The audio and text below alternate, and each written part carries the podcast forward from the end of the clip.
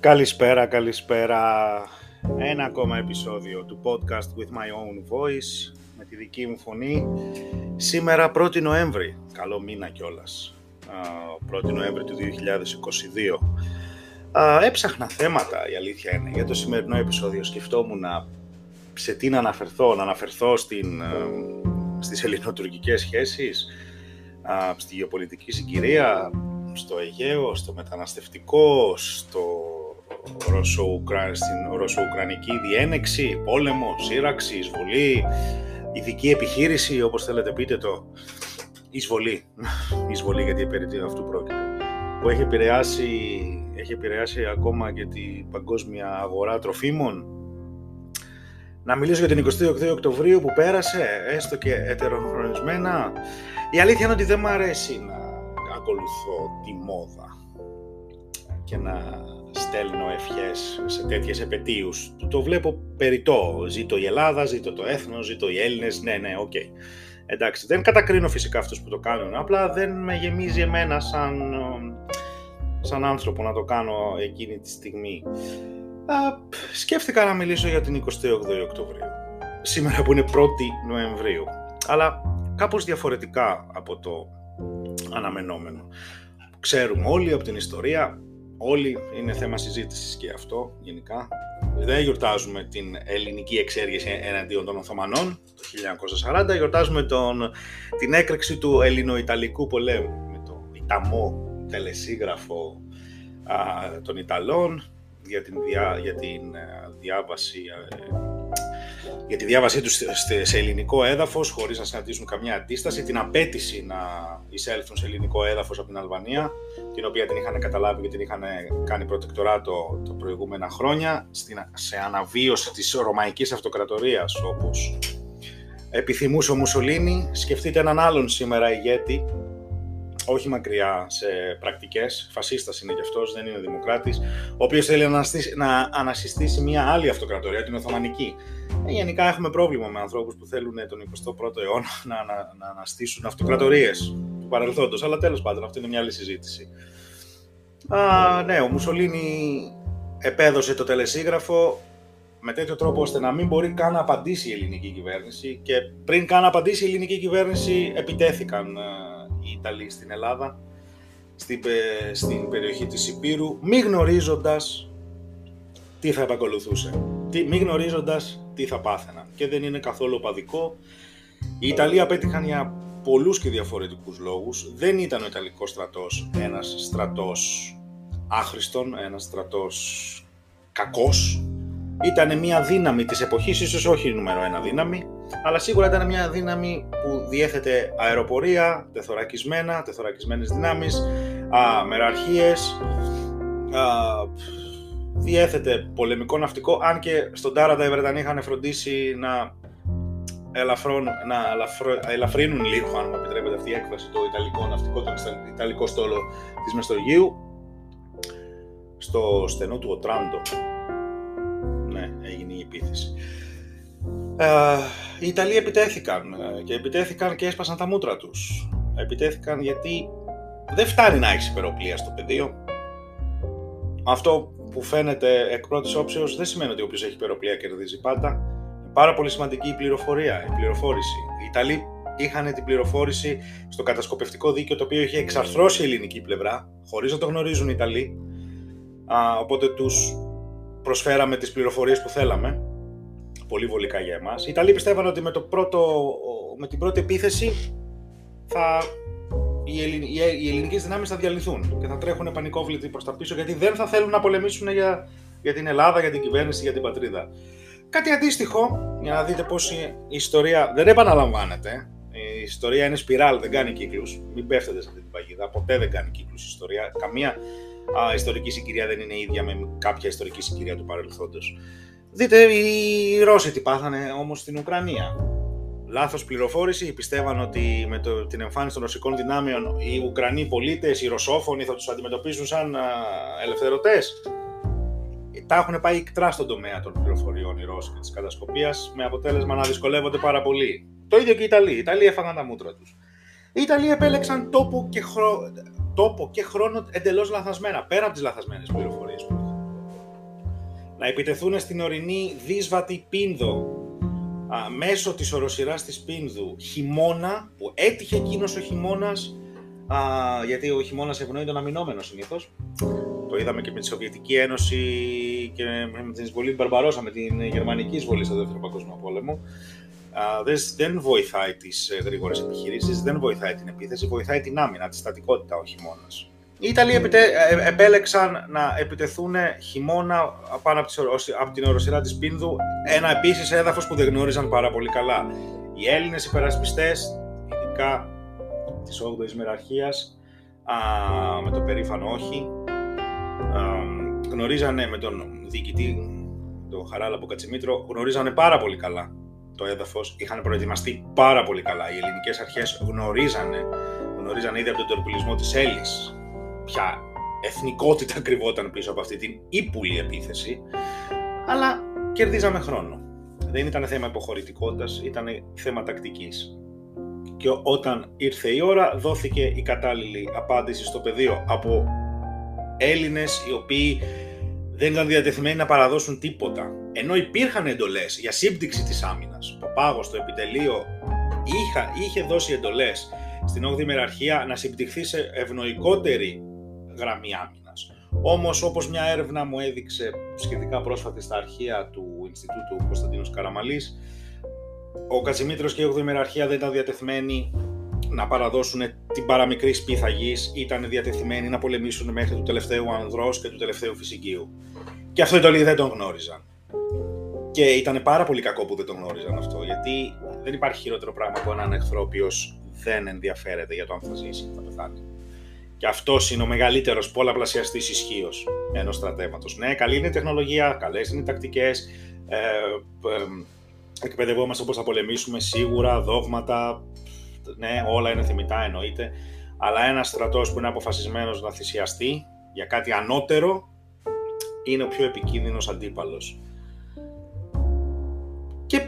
Το γιορτάζουμε εμείς σήμερα. Γιορτάζουμε σήμερα. Εν ολίγης ήταν αυτή την είσοδο της Ελλάδας στον πόλεμο, την επιτυχή είσοδο της Ελλάδας στον πόλεμο. Όλος, όλη η Ευρώπη γιορτάζει την ε, λήξη του πολέμου. Εμείς εδώ δεν τα πήγαμε καλά η αλήθεια είναι στη λήξη του πολέμου. Α, συγγνώμη. Αντί να κοιτάξουμε να, να ξαναχτίσουμε τη χώρα μας από τις δραματικές καταστροφές που μας προκάλεσαν οι Γερμανοί, οι Ιταλοί αλλά και οι Βούλγαροι, γιατί είχαμε τριπλή κατοχή στην Ελλάδα, είχαμε και αυτό το ρεκόρ, τριπλή, τριπλή ταυτόχρονη κατοχή και σε μεγάλο βαθμό η βουλγαρική κατοχή ίσως ήταν η χειρότερη από όλες. Ίσως ήταν η χειρότερη από όλες, γιατί οι Βούλγαροι προσπάθησαν να εκαθαρίσουν το πληθυσμό, προσπάθησαν να εκβουλγαρίσουν το πληθυσμό και οι αγριότητές τους ήταν ανίποτες οι Έλληνες υπέστησαν τριπλή κατοχή, άντεξαν για να βγούμε από τον πόλεμο και να πολεμήσουμε μεταξύ μας. Δεν θέλω να αγγίξω τώρα το θέμα του εμφυλίου πολέμου, γιατί είναι ένα πολύ ευαίσθητο θέμα, το καταλαβαίνω, υπάρχουν κατέρωθεν, ακόμα τα πάθη δεν έχουν σιγάσει. το καταλαβαίνω ότι η ιστορία, η ιστορία πρέπει να γράφεται, πρέπει να γράφεται. Η ιστορία είναι καλύτερο να γράφεται από, από ιστορικούς, ώστε να πετύχουν την επιθυμητή αντικειμενικότητα, τουλάχιστον 70 χρόνια μετά από, το, από κάθε γεγονός. Τώρα φανταστείτε όλη την ιστορία που γνωρίζουμε ειδικά για τον εμφύλιο, τα πάθη, οι αριστεροί, οι δεξιοί, οι κομμουνιστές, οι προδότες, οι Έλληνες, ο τακτικός στρατός, οι Αμερικανόδουλοι, οι υπάλληλοι των Σοβιετικών, όλο αυτό το αφήγημα που υπάρχει, το οποίο το μοναδικό πράγμα που πετυχαίνει είναι να δηλητηριάζει. Και δυστυχώς ιστορικά είμαστε πάρα πολύ καλοί στο να δηλητηριαζόμαστε μεταξύ μας από την αρχαιότητα, από τον εμφύλιο πόλεμο που γκρέμισε την ελληνική κοσμοκρατορία μέχρι το, στο Βυζάντιο, οι πόλεμοι για τη διαδοχή των Βυζαντινών αυτοκρατόρων, ακόμα και στην Επανάσταση. Είμαστε ο λαός που έκανε επανάσταση εναντίον του Οθωμανικού ζυγού και ταυτόχρονα πολεμούσαμε μεταξύ μας. Κάναμε εμφύλιο πόλεμο κατά τη διάρκεια μιας επανάστασης. Νομίζω ότι αυτά τα ρεκόρ δεν ξέρω αν μπορεί, μπορεί να τα βρεις εύκολα σε άλλο λαό. Θα ήταν ενδιαφέρον πάντως να να δούμε αν έχουν γίνει και από άλλους λαούς παρόμοια πράγματα. Ναι, οι Έλληνες είμαστε ικανοί για το καλύτερο, είμαστε ικανοί και για το χειρότερο. Αυτό το, αυτό το γνωρίζουμε. Η λαϊκή σοφία το λέει αυτό. Και ερχόμαστε στο σήμερα με όλα αυτά. Τέλος πάντων, ναι, να προχωρήσω λίγο και στην ιστορία που μια, όσοι με ακούνε φαντάζομαι το, τη γνωρίζουν, τη γνωρίζουν καλά.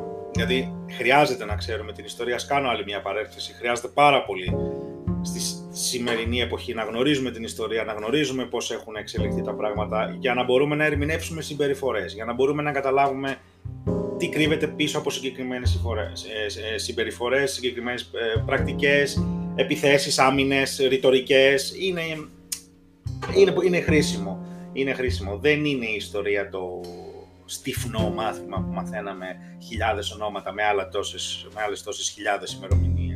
Είναι πάρα πολύ χρήσιμη για τη σημερινή εποχή. Γιατί βλέπετε, μας επηρεάζει, έχουν ακριβήνει τα πάντα. Ο πόλεμος της Ουκρανίας έχει, έχει συνεισφέρει τα μέγιστα στην, στην ακρίβεια.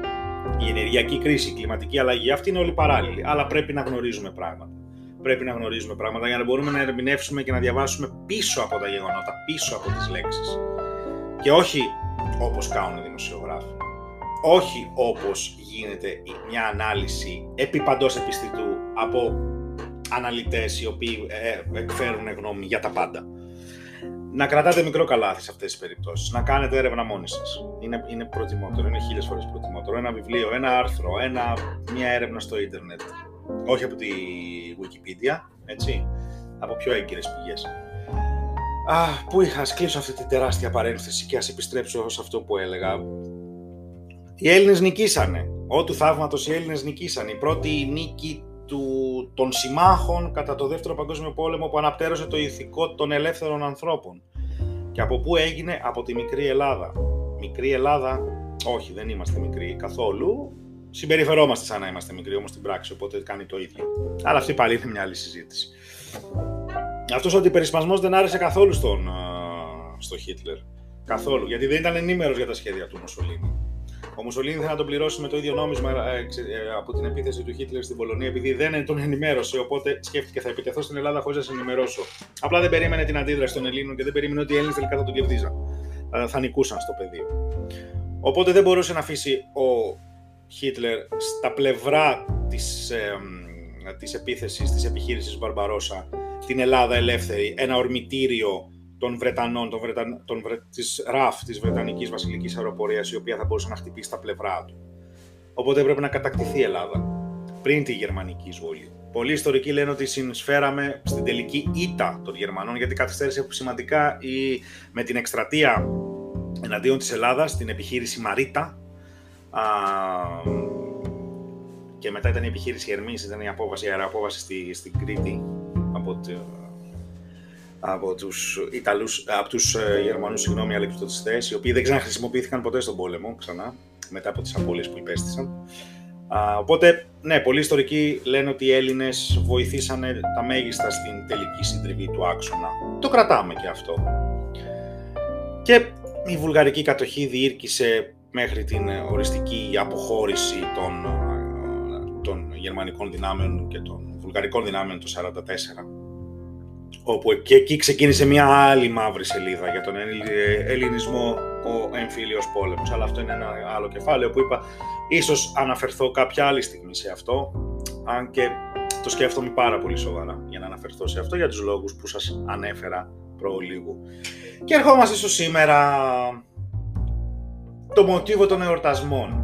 Δεν ξέρω, κάθε χρόνο το σκέφτομαι και θα ήθελα να το σχολιάσω αυτό το μοτίβο των, των εορτασμών, η πολιτική ηγεσία, η στρατιωτική ηγεσία, η παρέλαση και τελειώνει η παρέλαση, κόσμος, σημαιάκια, okay, όλα θεμιτά, όλα όμορφα και έρχονται μετά οι πολιτικοί ηγέτες και όλοι πάσης φύσεως celebrities, όλοι διασημότητες πάσης φύσεως και ξέρεις εκ προοιμίου τι θα πούν. Ξέρεις τι θα πούν, είναι αυτός ο, ο πολιτικός ο λόγος, ο ξύλινος λόγος που κάθε χρόνο επαναλαμβάνεται, είμαστε έτοιμοι, το υψηλό φρόνημα που ναι, OK, okay, χρειάζεται να τα λέμε αυτά. Γιατί όντως κάποιοι άνθρωποι παλεύουν μέρα νύχτα για να είμαστε έτοιμοι, για να είμαστε ελεύθεροι να λέμε ό,τι θέλουμε, για να είμαστε ελεύθεροι να κριτικάρουμε, όπως καλή ώρα κάνω εγώ. Η ελευθερία μας δεν έχει δοθεί, δεν είναι δεδομένη, τίποτα δεν είναι δεδομένο, όλα κερδίζονται, ακόμα και σε αυτόν τον κόσμο που ζούμε τώρα, ο οποίος είναι ο πιο ειρηνικός κόσμος που έχουμε ζήσει ποτέ, η πιο ειρηνική περίοδος της ανθρωπότητας. Αλλά και πάλι, χρειάζεται να μοχθήσουμε νυχθημερών ορισμένοι άνθρωποι, να μοχθήσουν πλέον, δεν μοχθώ εγώ μαζί τους, για να είμαστε ελεύθεροι. Αλλά με προβληματίζει πάρα πολύ ο, ο τρόπος και το ύφος των εορτασμών. Είναι σαν να τιμούμε έναν νεκρό ο οποίος δεν μας αφορά πια. Δεν μας αφορά πια. Ποια είναι ακριβώς τα διδάγματα. Πώς θα μπορούσε να έχει εξελιχθεί ο εορτασμός για να είναι περισσότερο ουσιαστικός.